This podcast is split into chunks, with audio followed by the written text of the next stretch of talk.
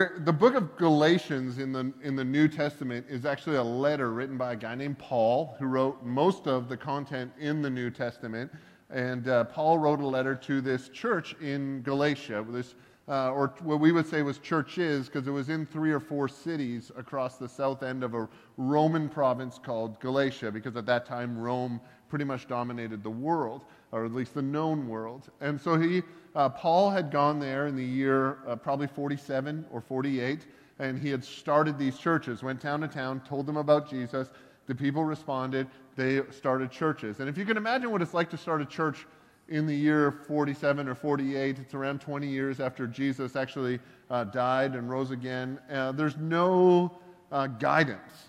Like we have the Bible to look back on and say, hey, this is how we should live, or this is how we should think, or this is what these things mean. And in the like 20 years into this, Galatians is either the first or second book of the New Testament that's written down. So they don't even have like the gospel stories of Jesus' life or his teachings. It's all just like oral sharing and traditions that they had built, and these are short term traditions.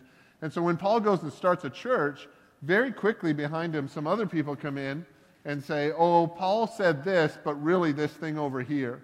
And the conflict to be specific, in their case, uh, which is not our case today, but in their case, it was uh, people who were uh, Jewish who were becoming Christians because Jesus was a Jewish man and followed Jewish laws for the most part uh, and, and lived that lifestyle. He followed Jewish moral laws all the time, ceremonial laws he broke frequently, which is kind of what made him Jesus. Uh, and then there were people who are Gentiles and if you were a Jewish person, as Paul was and Jesus was, and many of the other early church leaders were, the Gentiles was everyone else. And so there was the people who were in, and there were the people who were out. And the strange thing was that all of a sudden these people who were on the outside started turning to Jesus. And Jesus started uh, like entering their lives, and they were dedicating and committing themselves and putting their full faith and trust in Jesus. And so you had these churches full of people who were inside and had defined themselves as being insiders, and all of a sudden these outsiders were coming, and you had to figure out what do we what is required to be a follower of Jesus. And if you're an insider, you've got this set of things, and if you're an outsider, you've got a completely different set of things. And so when the insiders, who were Judaist, uh, like Jewish in their uh, culture and upbringing and religion and politics, when they had this kind of conflict and saying, You need to become like us because we were here first, Paul, on that occasion, writes this letter to the Galatians. And so we're going to read from the second chapter, uh, just a few verses. Right before this, Paul has been talking about the conflict that he's experienced in his own life as a person. He was a Jewish person, and he was very much about the Jewish faith. He was actually arresting and imprisoning Christians because he thought they were um, uh, like uh, taking the Jewish faith in a turn that it shouldn't go. Uh, he was arresting them, imprisoning them, and even having some of them put to death when Jesus came and spoke to him. And then Paul became uh, the de facto missionary to the Gentiles. And so a guy who defined himself as the insider of insiders all of a sudden becomes the one that God uses to reach all of the outsiders, uh, which is kind of this great twist. If you've ever been in a situation that you, you know I don't belong here, but you have something to share with these people or to share with the people around you. That was Paul's whole calling or his whole life. So I'm going to read these verses, and then I want to talk through them a bit. And I think there's some applications to our real life today uh, that we can make and uh, that will be meaningful for all of us. So you can follow on your app or on the screen. Uh, we, and Paul is speaking to just himself and the people that are with him, the Jewish people. We who are Jews by birth and not sinful Gentiles know that a person is not justified by the works of the law, which I'll explain in a minute, but by faith in Jesus Christ. So we're not justified by the works of the law, but we are justified by faith in Jesus Christ. So we too have put our faith in Jesus Christ, that we may be justified by faith in Christ and not by the works of the law, because, the works of the, because by the works of the law no one will be justified. But if in seeking to be justified in Christ, we Jews find ourselves also among the sinners, or also among the Gentiles, the outsiders, doesn't that mean that Christ promotes sin? And the answer is absolutely not. If I rebuild what I destroyed, then I really would be a lawbreaker. For through the law, I, Paul is speaking, who wrote this letter, for through the law, I died to the law so that I might live for God. I have been crucified with Christ, and I no longer live, but Christ lives in me. The life I now live in the body, I live by faith in the Son of God, Jesus, who loved me and gave himself for me. I do not set aside the grace of God, for if righteousness can't be gained through the law, then Christ died for nothing. Now, to kind of explain what that means, the Jewish people experience uh, what we call righteousness or justification, which means both of those words means right standing with God uh, by, um, by God's own decision. And so you experience right standing with God by being an insider. And being an insider meant, meant following a moral code, moral laws, and a ceremonial code, ceremonial laws. And you can read in the Old Testament, there's moral laws. Uh, don't murder, uh, don't do adultery, uh, behave in this way, love God in this way, have no other gods above me, those kinds of things. And then there's ceremonial laws uh, that deal with like sacrifices or high holy days on the calendar. And those things were not moral in nature, they were ceremonial in nature. In all of that, the people who uh, followed the Jewish faith and were a part of that people group experienced justification or righteousness. They were in right standing before God by doing those actions, and included in those actions were sacrifices that covered the times that they may have made mistakes and didn't follow the actions the way they wanted to. Into that system comes uh, Jesus, who follows the moral law, but says the ceremonial law was there to teach you about me, and I am the fulfillment of the Old Testament law. And Paul begins to teach that this Old Testament law doesn't bring life. And here's uh, how that happens. In our world today, we don't, like, uh, not very many of us follow uh, Old Testament moral and ceremonial law. We would all, if you're a follower of Jesus, you follow Old Testament moral law. Um, uh, to not follow the moral laws in the Old Testament, to say Christians can do whatever they want, I'm going to teach you something. You can write this down. It's called antinomianism. And it's terrible and it's evil and it's horrid and people do it all the time. So if you want antinomianism, you can uh, write that down. And when someone is arguing something, throw that word out because no one actually knows what it means. Like Bible scholars do. And you can be like, ah, oh, that sounds like antinomianism. And people won't admit that they don't know what that means. And you'll be like, yeah, my, our pastor, you know, he's pretty smart. He didn't have to Google what that means. So I did. Um, I do actually every time. I know what it means, but I don't know how to explain what it means. But, uh, but when you say, I don't follow any laws, as a, I'm a follower of Jesus only, and so there's no rules, uh, that is uh, not what Jesus was leading people to do. Jesus is the fulfillment of the Old Testament law. He doesn't abdicate the entire Old Testament law, he doesn't get rid of it, but your understanding and your interaction with it changes because of Jesus' existence. Today, we don't follow, we don't have that system.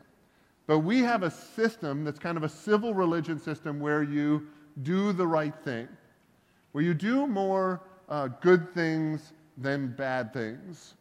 And the judge of who decides like what's a good thing and what's a bad thing is kind of like a, a popular opinion poll. And that's why the what's good and what's bad can change over time uh, because this was good and this was bad 100 years ago or 50 years ago or 10 years ago, and now something else is good and something else is bad. And so we have a, a, a civil religious system in our culture that says if you do more good things than bad things, at the end of everything, there'll be this God, and there's kind of a, uh, a tipping scales there, and you want to have more on the good side than the bad side, because no matter what religion is right, and all religions are right, because that's what tolerant tolerance means. As long as you have more on the good side than the bad side, you're good for whatever comes next. That isn't what the scripture teaches. The scripture, like if we follow that kind of a system, I, I think there's a couple consequences to that. And the first is that we need to uh, eliminate grace. We don't need to extend grace to each other or have grace extended to us for the things that we're stacking on the bad side, as long as we've stacked more things on the good side. So, a culture that believes in this tipping point, the uh, tipping scales, um, I think should go, like, the problem isn't that you believe in this, the problem is that you don't believe in it enough. Uh, because you should get rid of grace altogether. You don't need to extend grace to people because their good things, if their good things outweigh their bad things, then you're good with them. So if someone offends you, that's fine because they have not offended you four times and that four outweighs the one. Or if someone hurts you or someone cuts you off in traffic, well, you're not allowed to be upset because those other five cars didn't cut you off in traffic. But you extend grace to the person in front of you because they cut you off and maybe they're having a bad day, maybe they didn't see you, and so you don't road rage, right? That's called grace. But in a tipping scales thing, you should just choose to road rage, right? Because even though these other five cars didn't do anything to you and there's a tipping scales, you've got your own tipping scales, and this person in this car has never done anything good for you. And so, in a tipping scale system, you're justified in ramming them. but put your glasses on first. you, you then need to admit, if you're a follower of Jesus, that the crucifixion becomes pointless. Jesus' death and resurrection for the forgiveness of sins is unnecessary if it's a weigh scale system. Because if Jesus forgives your sins, you actually don't need the forgiveness of sins as long as you do more good things than bad things if we believe in a weigh scale system or a tipping scale system. And so we are eliminating grace, we're eliminating the need for Jesus' death and resurrection, and then we eliminate what Paul talks about the crucifixion of ourselves or the regeneration of ourselves. All we need is more good actions than bad actions. We actually eliminate, I think, God's holiness. Because the reason that the tipping scale doesn't work for the God of the Bible is because the God of the Bible is entirely and perfectly and completely holy meaning nothing impure can hang out in his presence. You can come close to God, and the holiness of God will actually drive the impurity away from, its, the, away from God himself. So when we be- don't believe in this system, when we believe a little bit of impurity is okay because we've got so much good things, what we actually have to do is deconstruct the holiness of God and we actually take God down a few notches. So it's not so that we're acceptable to God, but so that God is acceptable to us. We serve the God of the Bible, who is a God that is intolerant to sin, a God who is intolerant to impurities. The things on your weigh scale that are bad, God is intolerant to them. And then the Bible, and that's, I know that's a bit offensive, but watch this. Then the Bible refers to the things that are on your good scale. And they actually uh, refer to them as, um, in a crass way, I'm going to say as dirty rags, but it's crasser than that. That the Bible refers to the good things that you have to offer God. Because God is so great that when you do your very best, God is not like, I've never, God, it's, it's not surprising. God doesn't look at your very best and say, this, I didn't expect that anyone would ever be this awesome. It's much more like if your uh, child is learning to play the trumpet in beginning band and they play hot cross buns. And it's the best version of hot cross buns you've heard since your older child went through beginning band. And you're like, I don't think that anyone has mastered hot cross buns in this way in history. The truth is, they were awful.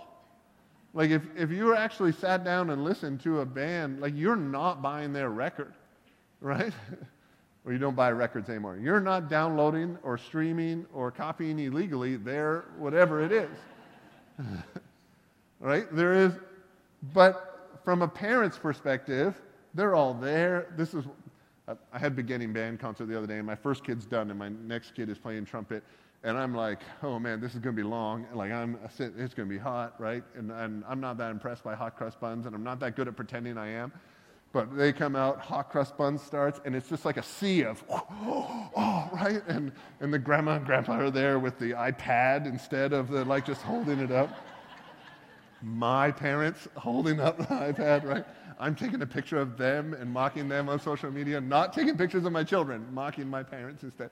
Uh, but it is, it's like, guys, it's hot cross buns, right? Like, put those down. Wait till you hear the eighth graders. Oh my gosh, they're good, right? Like, they've got skills.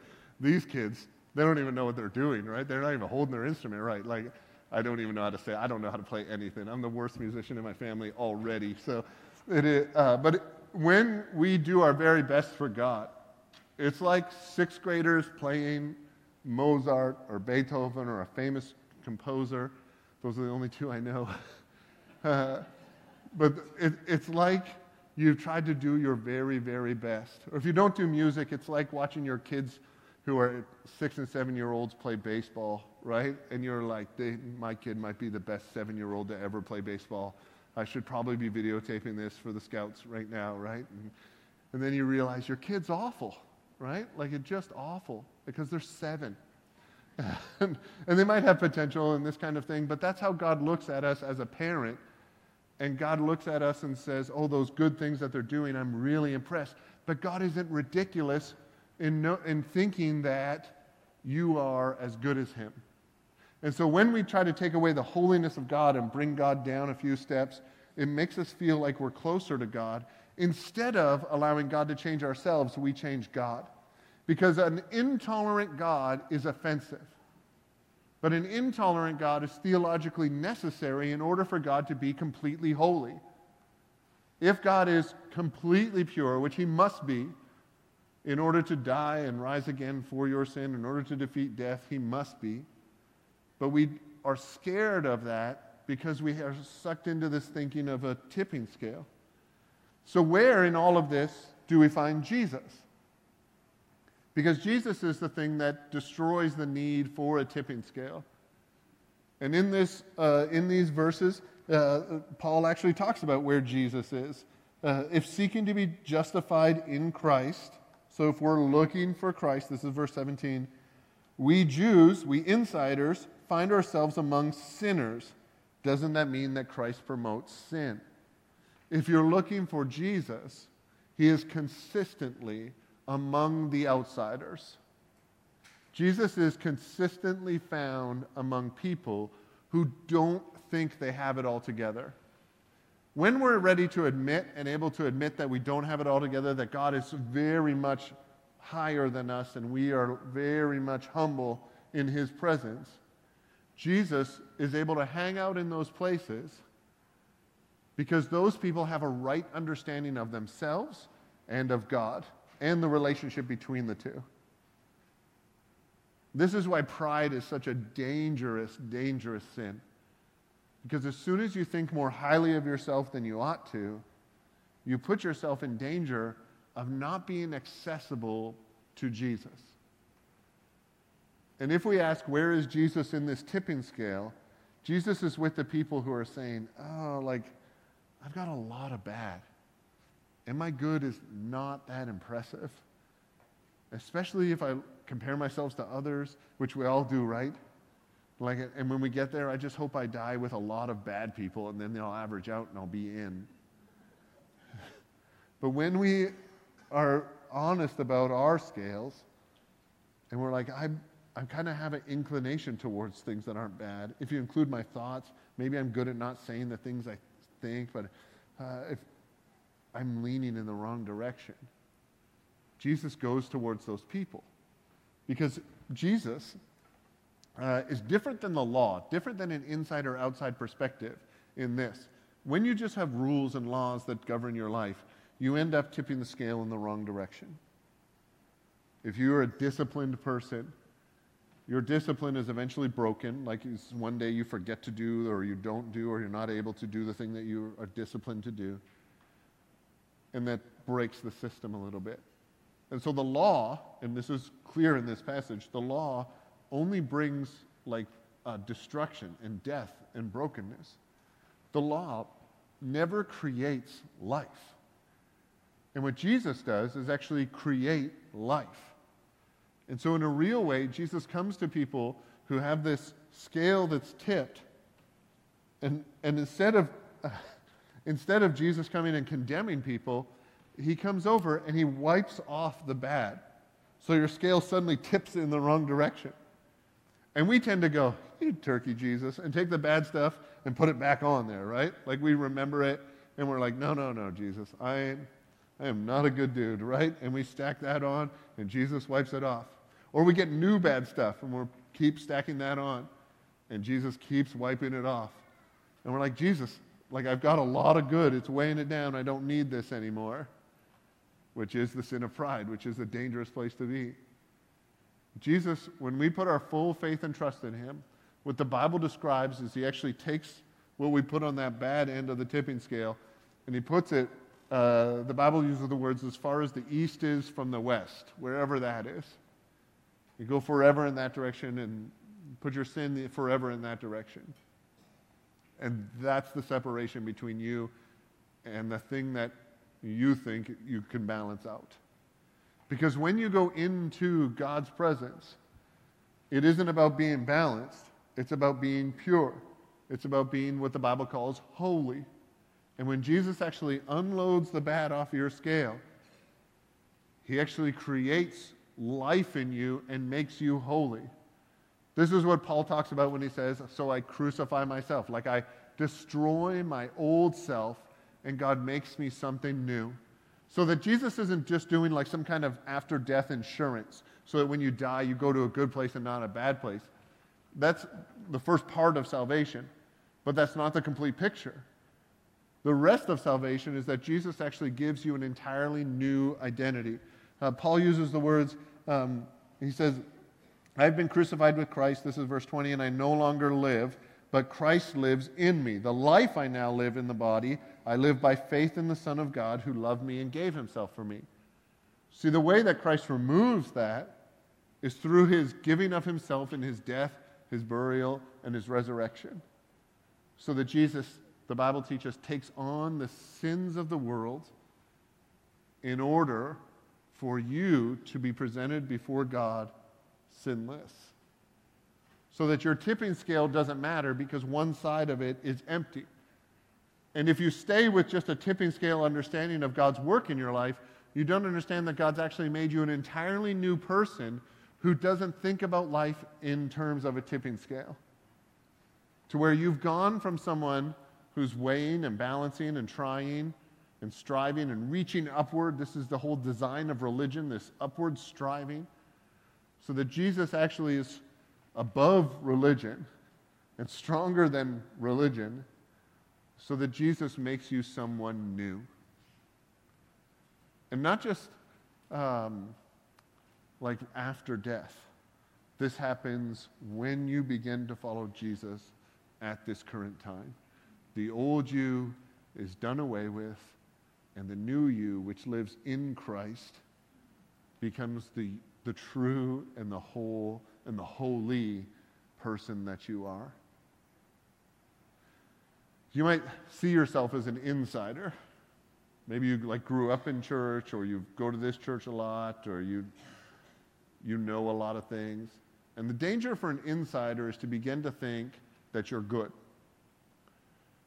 To begin to think that you're solid, like things are all right because that begins this like slow chipping away at your actual need and dependence on Jesus and on his work in your life. You begin to think maybe you've arrived. It's a dangerous place because it's kind of hard to know. I've got young children dressing up as me. I may have arrived. It's a dangerous thing to begin to think, I've got a handle on life. Because life has a way of throwing curveballs at us that are really surprising. And when we've built our own foundation, that gets knocked out quickly. If you're an insider person, this dependence on Jesus, this stopping defining your life by good and bad, even if your good is very, very heavy and outweighs the bad, that way of thinking dis, uh, destroys the holiness of God and the humility that you need in order to be in God's presence. So if you're an insider person, it's not a good or a bad thing. It's just your danger is different than an outsider person. It's much more dangerous to have just enough Jesus so that you feel okay than it is to be without Jesus. to have just enough Jesus, uh, the Bible actually uses the words like, it's like lukewarm water in your mouth. And, and you instantly like want to get that out of your mouth. It's not like refreshing like hot tea or refreshing like a cold drink. It's just day old hose water. And your spirituality is something that you want to get out of your mouth. Uh, your presentation of yourself to God, the Bible describes as something that he, God wants to get out of his mouth as quickly as possible. If you're a person that's on the inside, that danger is, is real because you can have enough Jesus that you trick yourself into thinking you're okay. And then you just kind of, like the momentum of you just kind of carries on until you eventually maybe dwindle to a stop. There's actually whole like research studies that show. I had friends that a friend in seminary did a project on this that people's spiritual life from the age 40 to the age 60 actually declines a lot of the time. Like the, the study showed the majority of the time. Because you've done it and you maybe worn yourself out and you're a little bit tired and now you're just kind of tumbling towards the end. When you should be taking off, like there should be exponential growth, compound interest, because God has shown himself faithful to you repeatedly, and so you know you can trust him more and more and more, but we instead just kind of dwindle.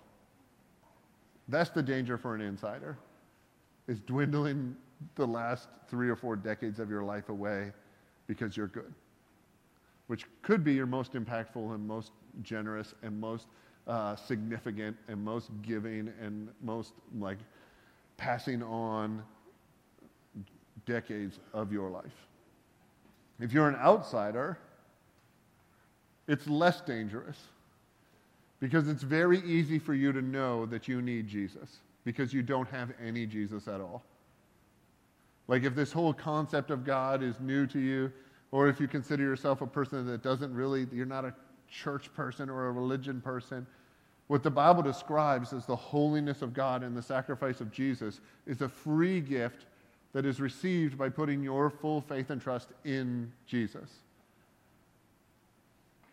Simply by uh, realigning your, like, who's the king or the Lord of your life from yourself or from a, a concept that you've designed to Jesus and to the scripture and to the Holy Spirit's work in your life. And then allowing God to renew you and make you into a completely new person. It's a radical thing. And I've seen it happen repeatedly to people where people who know someone who I've seen give their life to Jesus will say, Hey, I know them, and I know they started going to your church. They're like a whole new person. And my response is, that's theologically accurate because I've seen it. That is, when you turn your life over to Jesus, you can stop striving and trying to make sure that you're good with whatever's coming in the afterlife and live with an assurance that the work of Jesus in his death, his burial, and his resurrection is applied to your life so that you stand justified or righteous or holy before God. So if you've never like made that decision, I think it's the most important decision that you could possibly make. It's the most significant and eternal decision that you can make. And I would encourage you to make it today. We're going to pray in a second and we sing a couple songs to close our service. And then we're going to have trick or trunk. And if you today want to make that your prayer to God, that He would take over your life, that He would make you new, that He would remove your sin, and give you new life, today's the day to make that happen. And I'd encourage you to tell someone. If you came with a friend, tell them, hey, I, I noticed, pray that prayer that the pastor guy said. The, uh, or, or stop by the Go table. They have resources and Bibles and like small books to get you started on this journey. You can tell me or tell anyone. Uh, I'll be at a Star Wars themed trunk and you can, we can talk about it. It's the most important decision that you can make.